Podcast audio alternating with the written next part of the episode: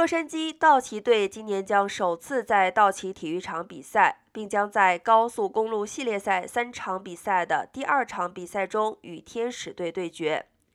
该系列赛比原计划晚了一周开始。此前，由于美国职业棒球大联盟对其球员的停摆而推迟。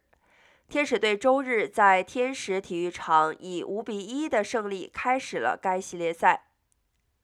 高速公路系列赛将于周二在道奇体育场结束，天使队将于周四在天使体育场对阵卫冕美国联赛冠军休斯队太空人队，而道奇队将于周五在科罗拉多州开启他们的赛季。